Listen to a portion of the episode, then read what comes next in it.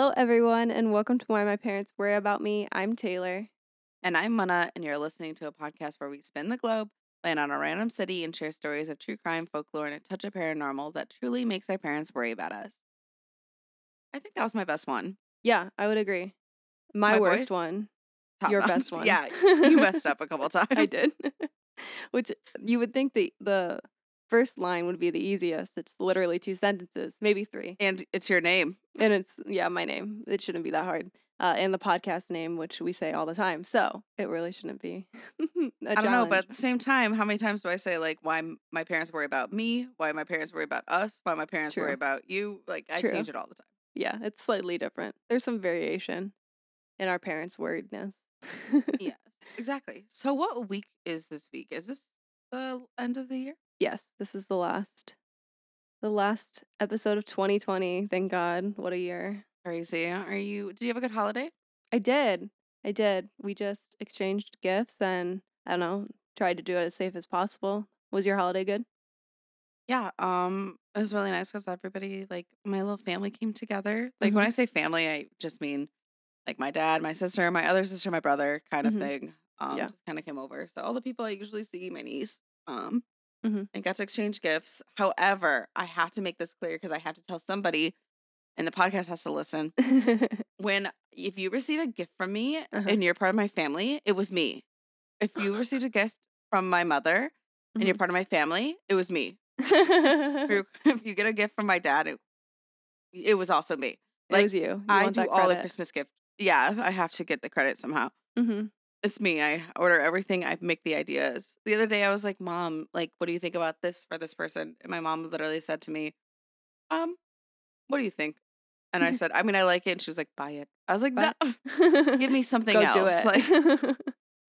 I just need some recognition around here. yes. I would like to give you a round of applause for giving gifts. Thank you, thank you, thank you. This was the year that we gave, I would say, the most, the most people most gifts. Like we really tried to get because 2020 sucked. Like quite frankly, it was a very long year for a lot of people, and even though that, like, we had a good year, Mhm. um, like besides COVID, we, I don't know, we just felt like we had to spread joy somehow. So we did presents to as many people as we could. so you just gave people gifts you can't afford, right? Mhm. 'Cause that's what I did. Yeah, basically. we were like, it's fine. Money will come back. Yeah. The worst. See, I'm like. I'm thinking like, because I literally was like, wow, the savings I have in November. I can't believe I'm saving money again. I Mhm. feel so good. Mhm. And then I got to Christmas shopping and stuff, and then I was like, no savings. yeah, no it's savings. done. It's crazy how much money you can rack up when you get like. I mean, we had a we had a very like strict budget for every single person. We wrote a list out. We had a budget for every single person. We had written down everything that we were going to get for everybody, and it's hard to stick in a budget. Like Yeah. everything is way more expensive than you think it's going to be. And I don't know. It's hard. Christmas is hard for a lot of people. Mm-hmm. And I just like, I love my friends so much. I just want to give them the most, I even if. I can't afford it. I know. I want you to open your present so we can talk about it on air, but I know you're to have to wait a little bit longer. Whose fault is that for sending it so late? it's me. It's hi. How are you? But I want everybody to know that Taylor got her gift already for me. just to fill you guys in, I did get a freaking Mickey Mouse hoodie. Yeah, she literally talked about it last podcast, and I Yeah. got it. it like I already had it beforehand, so I was it's like, so "Mhm, good. You fool! Yeah. Originally, I thought it was a robe, and then I washed it and was wearing it the other day, and it's like a plush sweatshirt. It's perfect, and it's long. It's just easy. Well, I was trying to figure out your size because you have a very like thin upper like hmm frame. Yeah. I was like a small, but then I was like, but you're tall. Yeah, that's the hardest part. Is I'm petite, but I'm also five ten. Yeah, so Yeah. it's just like proportionally, it doesn't really make sense with sizing. Yeah. So Wait, really quick for all our uh not American people, that's uh 181 centimeters, I think. What? Oh, sure. Your height. Uh, yeah, I think I'm 70 inches. 69? 69 or 70 inches. I really do prefer baggy clothes. Um, so it's very There's helpful. like really comfy, especially right Yeah. now. Exactly. I mean, I don't leave my house. Even even my normal aesthetic is like a really big baggy sweatshirt with something tighter on the bottom. I don't think there's a problem with it. No, nobody's gonna explode. It's all good. Me, if I wear baggy stuff, it adds like literally like 30 pounds. It's interesting. it's interesting how people's bodies wear clothes differently. Like I could wear a t-shirt that's exactly the same as you, and it would look so different on both of us. Yeah. That's It's why I don't crazy. understand one size fits all clothes. That's like that can't be a thing. no, that's why honestly I'm obsessed with us in a way, Taylor, because we are Mhm. such opposites Yes, that I love the fact that we get along so well. I know. Well, they say opposites attract. and they were not wrong. Oh yeah. So, are you doing any New Year's resolutions this year?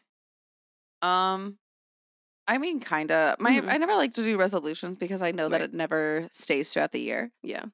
It's dead So by I- like the third week in January every time. literally. I like when people go to the gym and then like by like March, people are like, "Yeah, it's empty again." I literally got a gym membership, used it once, and then never went back. Yeah, but you felt really good when you did the one time, didn't it? No, because everybody at my high school was also at that gym, and so I would run into people from like six years ago, and Yeah, it was always it was the game of like, are we gonna talk to each other, or are we gonna pretend that we were friends in high school, or are we going to like pretend that we were best friends in high school and oh my god, I love your glutes type of friendship, which would That never awkward- happen. That awkward confrontation, I hate Right. it. It's bad. That's the point. I Mhm. hate when I see people I know from outside of like like Yeah. from school. Yeah. I saw one at a coffee shop the other day, and I was it was just like, "Do I acknowledge you? No. I don't want to." The answer is always no. But then my friend behind me did acknowledge them, and I was like, Ugh. "Unbelievable! You Girl, can wave. Come on, That's Yeah. it. now I have. Now I seem like an asshole because I didn't." She was No. like, "Oh, Muna, did you not notice?" I was like, "Yeah, I didn't notice." Didn't see him at all. No, no, no. So, but for as like a good guideline, I guess for a resolution, I do believe in trying to just be more healthy this year hmm and just trying to pick up better habits. That's what Okay. I like to focus on. Just try Yeah. to be like a better me in some ways. hmm hmm Uh, try to eat less sugar as always because I have an addiction. I think that's doable. It's not like you have like a specific. I think people go crazy with their New Year's resolutions. Like my New It's just not. It's not even attainable. a yeah. So we started writing down our goals on our um we have like a whiteboard on our fridge. And so we started writing down our goals on the fridge. I want to say in June. And like Mm-hmm. w- what do you want to do? Like let's keep each other accountable and I want to listen to like one audiobook a month. It doesn't have Oh, to be that's a good related to what I do professionally. It can just be like something I'm interested in, like I don't know, Egypt Do you prefer or non the like nonfiction then? Yeah, I'm not a fiction girl.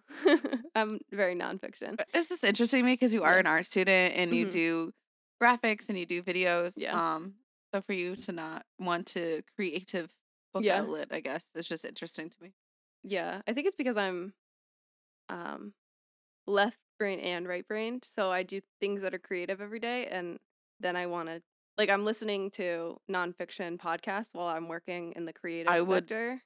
Die if that was me. I do it all day for eight hours, so bored. from 7 a.m. to four to five. I'm just I would doing sleep. that. Amazing. All right, where are we going this week, Taylor? we are going to Ottawa, Canada. All right. So this week I'm talking about the SDG jail. Yeah, I hadn't heard about this when I was doing research, so I'm really excited to know about what this is. I mean, it's pretty much a paranormal place. Okay. It's a place with uh, ghosts and things, Okay. which we love. I respect that. Encourage it, actually. So SDG jail is like pretty well known in Ottawa, Canada. Mhm. Is that where we are? Yeah. Okay. I'm Yeah. already forgetting where I am. Already struggling. Okay.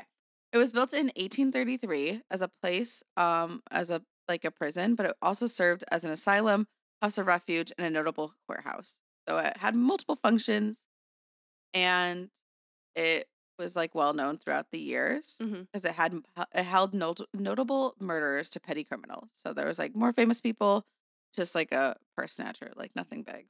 Yeah. Also, it was a place of many escapes. So a lot of the inmates actually successfully escaped there, but usually were brought back. So there's never been like a big case, but they Mhm. definitely tried. Yeah. I feel like everybody wants to escape prison. You I know, like if you're in jail, you have nothing else to do. I mean, we've literally talked about me in solitary confinement and how I'd be one of the people to go absolutely nuts.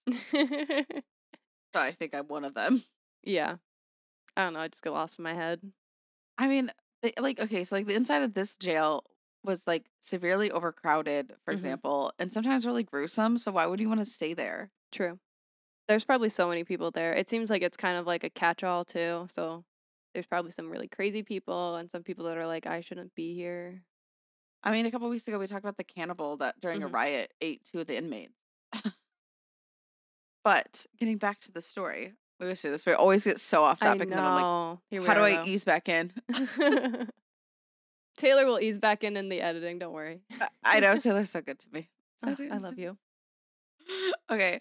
So inside, like I said, it was like severely overcrowded. It was supposed to hold only 35 inmates, but it usually held double. Like there was no space for a lot of them. 35 is a very small number. You would expect them to build something bigger. Right? But a lot of people died there. So I guess they had like a high turnover rate. Usually they died of hanging, illness, suicide, or violence. And if the bodies were not claimed by the family, they were buried on the premises, which is now the parking lot. So when you park your car there, you're on top of tens of thousands of bodies. Thank you. Did you remember? Do you remember? I don't know if you ever told us when you were a kid. When you go past a graveyard, you're supposed to Hold your breath. Hold your breath, and you're supposed to put your feet up I did not know about feet up. I just know about Yeah. hold your breath. because the spirits can grab you from underneath the car. Oh my God. uh, Now I'm going to have to do that.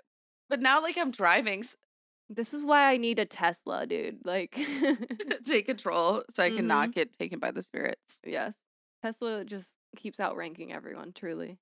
Honestly. So in 1990, the northern section of the jail um was being dug up to like kind of build more room and try to excavate and see what's kind of over there. Mhm. And multiple bodies were dug up, and including in these bodies was the bodies of uh, Henry Segan, who is a notable murderer. Um, he took poison to get out of his hanging and then died of convulsions. And then also the body of Peter Balcombe, who murdered Marie Ann Carrier, who was a Canadian Women's Army Corps Reserve Sergeant. He had an affair with her till she found out, and then during an argument, he stabbed her multiple times. And so he was sentenced to hanging and died there. Still, his body was buried on the premises because his family never claimed them. Both their families never claimed them. Um, so like I said, there's still hundreds, a hundred bodies buried on the premises that they kind of just left there. They're between the parking lot and exercise yard. So, however, there have been some strange things happening there ever since they've been shut down since 2002. And um, it's actually like well known that the one like paranormal group Phantom of Yore through their um event is that what it's called? You can spend hours in the dark there. So kind of like what you did oh, cool. a couple months ago. yeah. I'd do it if it wasn't so far away. I know. Well, we could go sometime, but COVID. That would be fun. Yeah, not right now. So eventually. So there has been like some strange things that have happened there. For example, like a judge died during a trial. wow. Um, there's been multiple deaths there, like I said, multiple escapes. So just like different things have kind of started to build the spirit world around here. Mhm. So people have noted that they feel the presence of energy when they walk inside. They feel bizarre encounters and events as each room has a story, and they've even seen like little white orbs floating around. In the warden's office is where it's like really strange because apparently that's where apparitions of children appear. Oh, why is there Right. children? That's what I couldn't fi- figure it out or find Hmm. out. So I don't know why, but they just like so there's like this video of Phantom of Yore posted of the warden's office, Mhm. and it was kind of creepy. Like you could literally see, um, like the balloon in there moving because they started to put. So they put toys up in the room to like entice the children. So they have like an Elmo doll, which I don't like, why? and a light up doll, which like is supposed to light up on its own, but it and it but it needs to be moved to light up, and it Mhm. moves it, like it lights up. So people are That's like crazy. creepy. Yeah, that's weird. Right. And so it's just a bunch of so I saw this like paranormal, it was like a three hour video. So I did not watch it all. Yeah. You can see it on the Phantom of Yore website or Okay. fa- Facebook page, I think. And you could see like the balloon moving and you could Mhm. hear a whistle. Interesting. So definitely some strange noises and interesting um parts that just like caught on camera. hmm But you know, not always do ghosts uh perform for us. Right. Yeah. It's always hard with video. I feel like you want the video for proof that it happened, but at the same time, video is so hard because I've gotten pranked before at uh, a family farmhouse with Hunter and his brothers. They like, but they like said that the grandma's ghost, not my grandma, but like a grandma figure lived there Mm-hmm. before they moved in and um she would sit on a rocking chair and the rocking chair would move back and forth by itself. So creepy. And so Hunter was like, Taylor, the chair is moving. And I was like, oh my God, like this is crazy. Like this is my first time here and she's already like doing shit. And so I walk outside and Hunter and his brothers are all standing there like, can you believe this? Like this is happening right now, right in front of you. And I was like, oh my God, this is crazy. What I didn't realize is one of them had had a fishing line tied so to the chair. mean. Yeah. so you, I mean, it's so hard to, I don't know, it's so hard to prove that that I stuff know. happens. Even like multiple accounts, I'm like, did you just feel that way because what you've heard kind Mhm. of thing? Mm-hmm. That's why I always go back and forth. Yeah. And I think, I mean, with the um, Brushy Mountain State Penitentiary, I tried to not do anything before the thing. Like before because we didn't want to like ruin your experience. Right. And so afterwards, I watched a whole bunch of videos online, and a lot of activity happened in the cafeteria where I, I had an issue, and another um, place was the auditorium movie theater place where everybody else at my party had issues. So it's weird. There was there's a video. Uh, I forget who it's published by. That is just like they're just like sitting in the cafeteria, just like waiting and passing on time, and a chair just gets thrown at them, and I'm like, damn. It's so scary. That's why I'm like, you can't say it's not real. Actually, like you talking about this, like actually, like there's a Ouija board experience at this jail. Okay. And I hate Ouija asked- boards, by the way. I know. I'm like, why are you why are you playing with uh the devil? Why are you why are you playing this game? But they like this person was placing their finger on the what's it called? Planchet? Planchet? Placing their finger on the planchet to connect with um one of the ghosts in the room. mm-hmm. And the board was on a felt covered table. But as they like started to move the pieces, it Mhm. began turning under the planchet. And Oh, weird. everybody in the room felt like a negative energy. So it was very strange. of course. I know people love negative energy. I know they're like, I feel a negative energy. Here I am, like I know I don't, it's the chi. I don't feel anything. I'm literally like, mm, yeah, no. What is what is a feeling? So, um, other strange occurrences that happen around the jail is I hear a strange harmonica playing. Hmm. Phone calls from the jail are, are made when it's left unattended. People hear the clinking of keys and chains or the whistling, like I mentioned before. Mm-hmm. There's footsteps from the courtroom above the jail where people shouldn't be up there, and then they can hear cells opening and closing. Pass on all of that. Right. So some notable ghosts is Matthew, who's a young boy who wanders around the courthouse. Mhm. Some children talk about seeing a lady in black by the staircase up to the courthouse. So some people may think it's like a woman that was trying to see like her lover or something, or her Mhm. son that was dressed in all black to his court like room. Okay. And then a man named Charles who wanted to be a guard there. Yeah. So some notable people that actually went to the jail who there's like some talk that their bodies because their bodies are still kind of left on the premises. Mhm. And there's some talk that they are haunting the jail. Was Clark Brown who savagely killed his father and sister with an axe. Um when he killed them, he said that he impulsively killed his father and his sister caught him in the act, so he just killed them both. Right? Hung he was hung in 1879. There was James Levin, who killed a constable when he was being arrested for wounding two other men, and he was hung in 1892. There's Thomas Colson, who murdered Beatrice Thorpe and then tried to kill her brother, and he was said to have hallucinations and queer tendencies. Remember, this is 1920s, and Yep. he was hanged in the 1925. So those are just some notable people that were from there, and their ghosts are supposed to wander the area. Mhm. And yeah, that's kind of SDG jail. Like once I once again, like you can kind of go and explore at night if you ever wanted to, and it's a really interesting place, a lot of history. So this is why my parents worry about me. I would 100% go. Yeah, honestly, we could go maybe. Next that would be so fun. Do you spend the night there? Um, yes, Okay. Wonderful. think. I wish they would have had electricity on. I don't know. I just have a thing with her. Like, if a place is really haunted, it's gonna happen with the lights on or off, and I feel like carrying around a flashlight is just heightening your some senses for like no reason. I don't know. I know because they're gonna be like super on edge. Right. Yeah. I just don't like how one section of eyesight is bright and the other section is dark because I feel like I don't know. I've talked about how like people naturally see shapes and you Yeah. naturally will see shapes through your peripheral vision. I don't know. hmm I just think it's a lot harder to prove that a spirit or entity is there if the lights are off. No, that makes sense. Honestly, I agree. Yeah. So today, Tell me about your story. I am going to be discussing the murder and torture of Donna Ellen Jones, Okay. which Is it sad? Yes, it's so sad. So, Donna had a semi rough life growing up. Um, that didn't mean that she didn't grow up to be an outgoing and bubbly young lady. Even though she hmm was belittled by her father and she had some baggage with that, uh, her friends still described her as an absolute sunshine, which is a really kind way to describe hmm someone.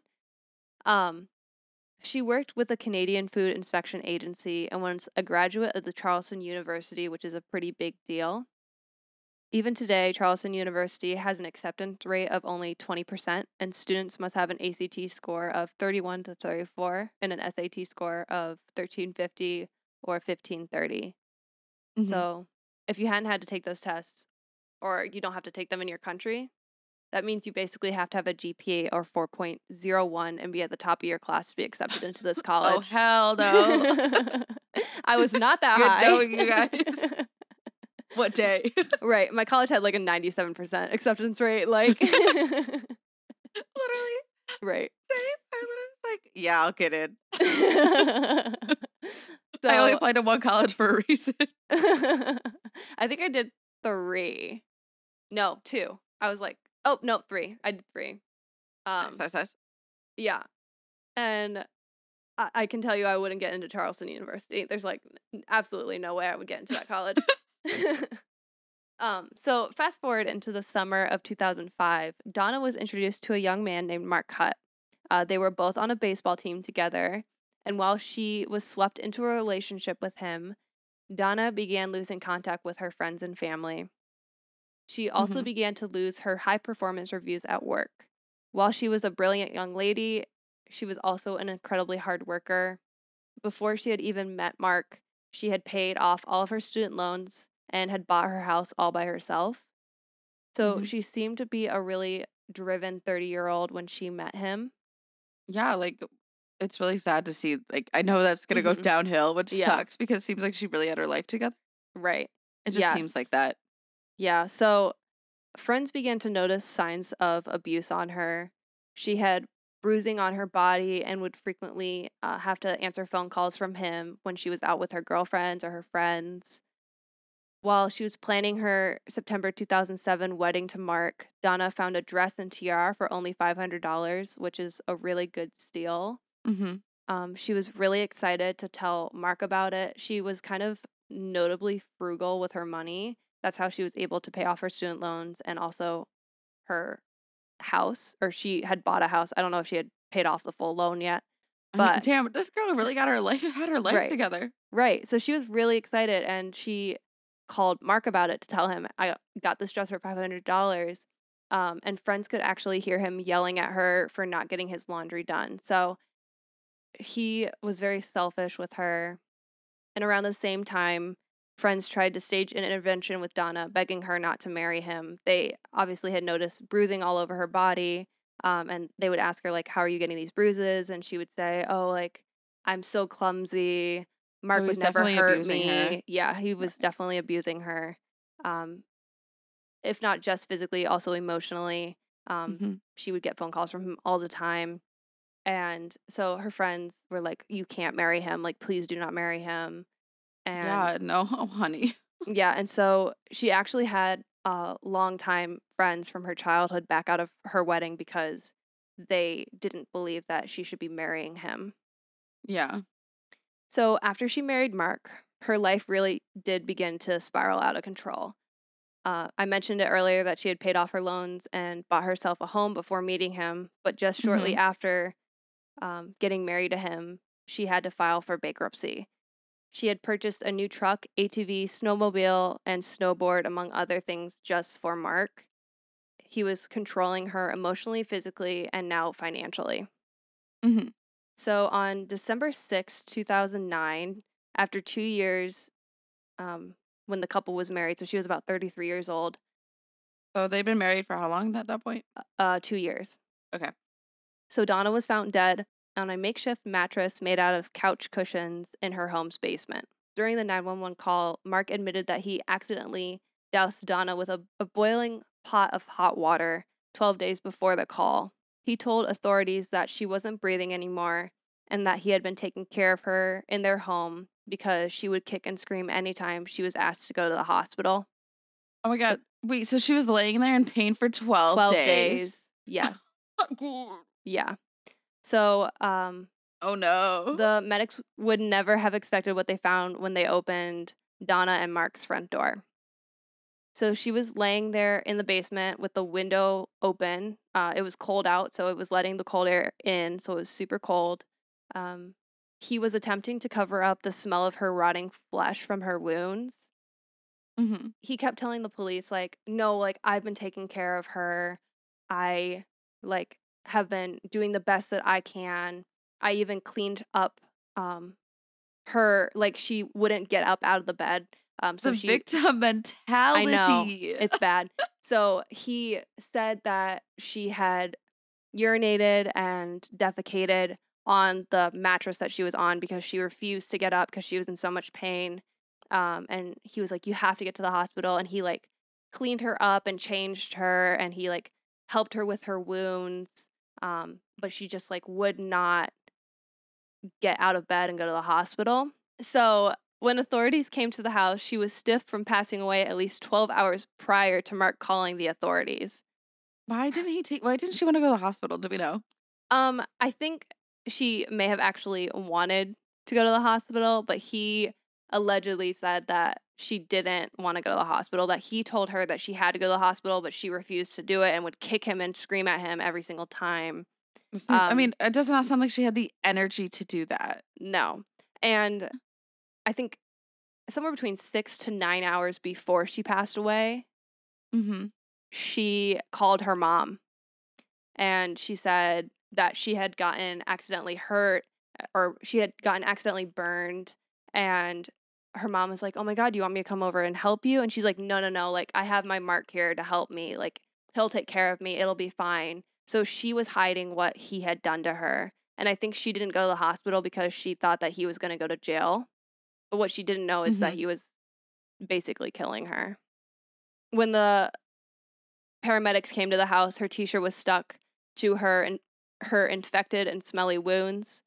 The house was littered with love notes from him, some of which said that she was his angel, um, all while he was calling her, telling her if she didn't come home, he'd kill her. And So abusive. So It was- toxic. a Jekyll and Hyde situation. Like at the house, he was like, You're the best thing that's ever happened to me. And anytime she left the house to go to work, he would call her a Mhm. million times a day and say, like, if you don't come home tonight, I'm going to kill myself and I'm gonna kill you. Like, Oh god, that's so bad. yeah. So the police did ask why he didn't take her to the hospital, and he told authorities that she was super afraid of them. Sergeant Stephen Jones, a forensic officer who testified uh, during the trial, gave a detailed description of the crime scene in the basement of the victim's home and Mhm. testified of signs of physical abuse to her. So the forensic officers found red stains that could be blood on the walls, a hallway door, and on stair post. There was also a broken door in the home. Mhm. There was red stains found on her hair scrunchie, on her sneakers, and on uh, the collar of her coat. I mean, this isn't the first time he's been abusing her. No, absolutely not. When they interviewed Mark, he said that she had fallen into a fire pit, but he quickly changed his story um, when he was being interviewed by the police. He told them that he was making her favorite spaghetti dinner when he turned around with the pot and she was standing behind him looking for a Tupperware bottle and he accidentally spilled the entire pot of boiling water onto half of her body. Oh yeah, that's how. Right. Yeah. However, her burns showed a shape that would have been conducive of her knowing that the pot of boiling water was going to be thrown at her. So, if she's on the ground looking for a Tupperware, you would think like half of her face and a lot of her shoulders and arms would be filled with these burns. yeah. That wasn't the case. Um, her burns showed a shape that was didn't line up with what he was saying. hmm So during the trial, more of the truth about Donna's wounds came out. A forensic pathologist detailed her extensive burns and injuries. It wasn't just the burns that um, she had on her body. While she did die from septic shock, there was numerous injuries that were inflicted on her. According to CBC News, there were burns on over 40% of her body. Both her hands and her left forearm were were bandaged, um, but her back, which was the deepest of all cuts, were left undressed um, and super infected. They told the court that she was in excruciating pain for 12 days. She had seven ribs that were previously broken and healing, um, which had suggested that he kicked her before the burning incident. And she also had two currently fractured ribs. Um, yeah. She had a broken finger on her left hand, fractured right wrist, and a forearm injury where it looked like he had hit her super hard with something, and that um, made like an indentation on the forearm bone. Um, she also had 29 air gun pellets in her body. Most of Mhm. them were embedded into her skin and her burns. So it is suggested by the pathologist that she was shot at a point blank range with an airsoft gun. Um, there were even some lead in her body, but it wasn't enough to cause her death. This poor girl. She literally went through it. Yes. Even though he caused all of this damage to her, he was still painting himself as this wonderful, caring husband. According to an article by Christine Blatchford for Canada.com, he told her repeatedly, Donna, you're burned head to toe. It's just getting worse. And if she didn't seek medical help, something bad would happen. Um, Hutt immediately demanded they go to the hospital, and she said that, or he said that she refused. She didn't want to get me in trouble. What ensued over the next 11 days was a story of magnificent sacrifice in the name of love. He stayed up with her all night long to make sure she was okay, bought endless bandages and ointments at the dollar store, um, and he also bought Kit Kats for himself while at the, the store for her. He's so dramatic. I know. He begged her to go to the hospital. He threatened suicide and divorce if she didn't. And in the later days, even performed mouth to mouth when she stopped breathing. On the first occasion, the day before she died, um, he said that she came right back to me, snapping his fingers to show how quickly she had come back to him after he performed mouth to mouth with her.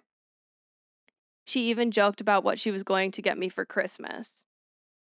So, um, he really did paint himself as this hero. Um, he sobbed to police, but there was no tears that came out, and he pretended that he threw up when he just spit up uh, into a trash can. He maintained this facade and pleaded not guilty to the death of his wife in the court trial, which Oh we all know, like he has Is a wrong. extensive history. Um, a couple interesting details came out during his trial.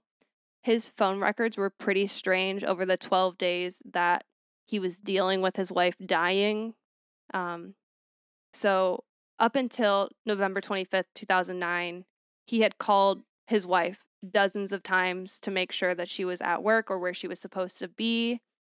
But the day that he threw water on her um, and was quote unquote tending to her, he Tending. made several calls to other people, one of which was his ex girlfriend and Oh my god. his He's divorced married. parents. Yeah, so he was moving on.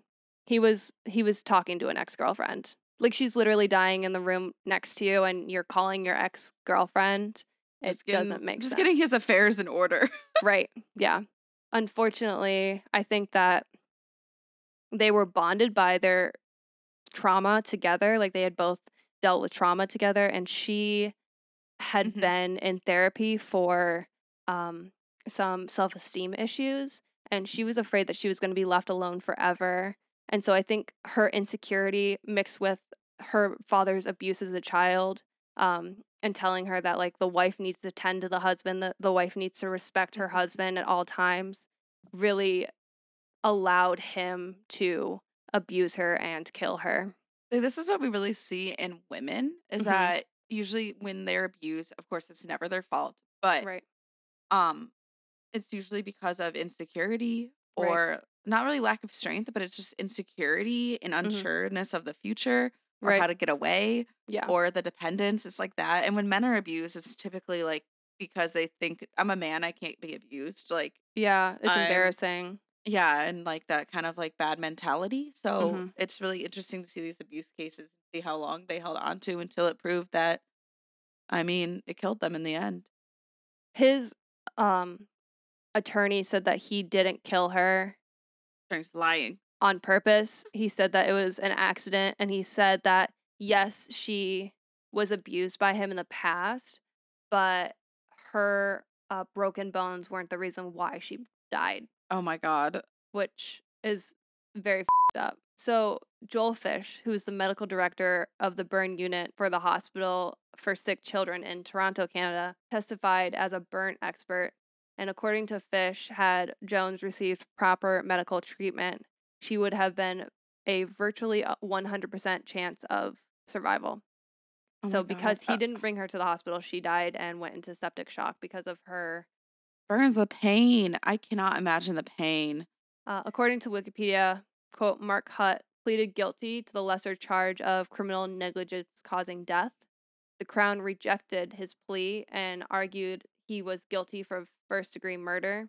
A jury took less than a day to deliberate and on June 7, 2013, found Hutt guilty of first degree murder, life in prison with no chance of parole for 25 years, which is the maximum penalty in Canada, was the automatic sentence for him. So he's still in jail.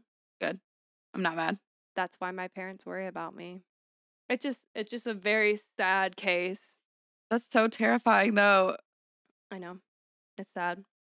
So, uh, on a lighter note, why are your parents proud of you this week? I love that we always like switch up like that. We're always like, and now, but back to us. We're gonna be selfish for a couple minutes, okay? my parents are proud of me this week because I finished my thesis, which means I graduate in two months. It's crazy that you have to wait two months. I know. I mean, career system's a little bit different. Feels really good to finally kind of be done. And my parents are so happy with my parents. I'm first generation, so like this is very exciting. I'm crazy. like the most educated woman on my dad's side of the family, so that feels pretty wow! good. Congratulations. That's crazy. I didn't know you were a first generation. Yeah, because um, I don't know, my parents never had the opportunity to go to college, and Mhm. you know, technically, since my dad is from overseas, Right. um, my mom isn't, so I don't know if I'm like half first generation, but I guess like first generation still. Yeah, that's why they're proud of me. What about your parents? Why are your parents proud of you this year? We finished Bates Motel last night. So good. It is so good. He's such a good actor. I'm obsessed. What's his name? What's his actor? What's the actor's name? Freddie Highmore. Yeah, he's great. All of them are so good. I'm I'm personally obsessed with Alex Romero, which is the police officer.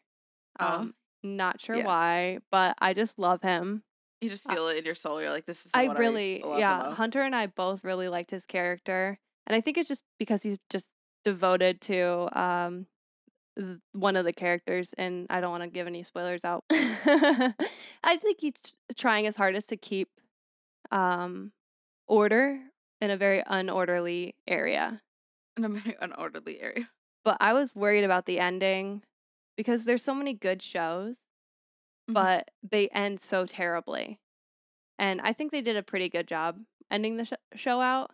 It was very good. If you haven't watched Bates Motel, I suggest it. I know it's been an old show, but Okay, so uh, once again, if you love this podcast episode, you should continue to listen to us on all major streaming platforms that I say every time, but can't remember which ones they are. We love your views and we love the fact that we're getting more listeners. It feels so good because who wants to listen to us? I know it's Um, crazy that there's like other countries that listen to us. I know, I'm like, uh, that's why I try to put out centimeters and like pounds and stuff out there. Right. Gotta gotta help my other my other people in the meter meter system. yeah, I'm Um, not there emotionally yet. Yeah, it's fine. I'll make up for it with the little terrible math in my head where I'm like kilogram to the last pound. um, but yeah, just uh keep reaching out. If you have a proud parent moment, you can reach out to us at our Instagram, why my parents worry about me, at our email, why my parents worry about me at gmail.com, all those fun stuff. And listen to us next week. Tell your friends and family. Thank you. Have a happy new year. Bye.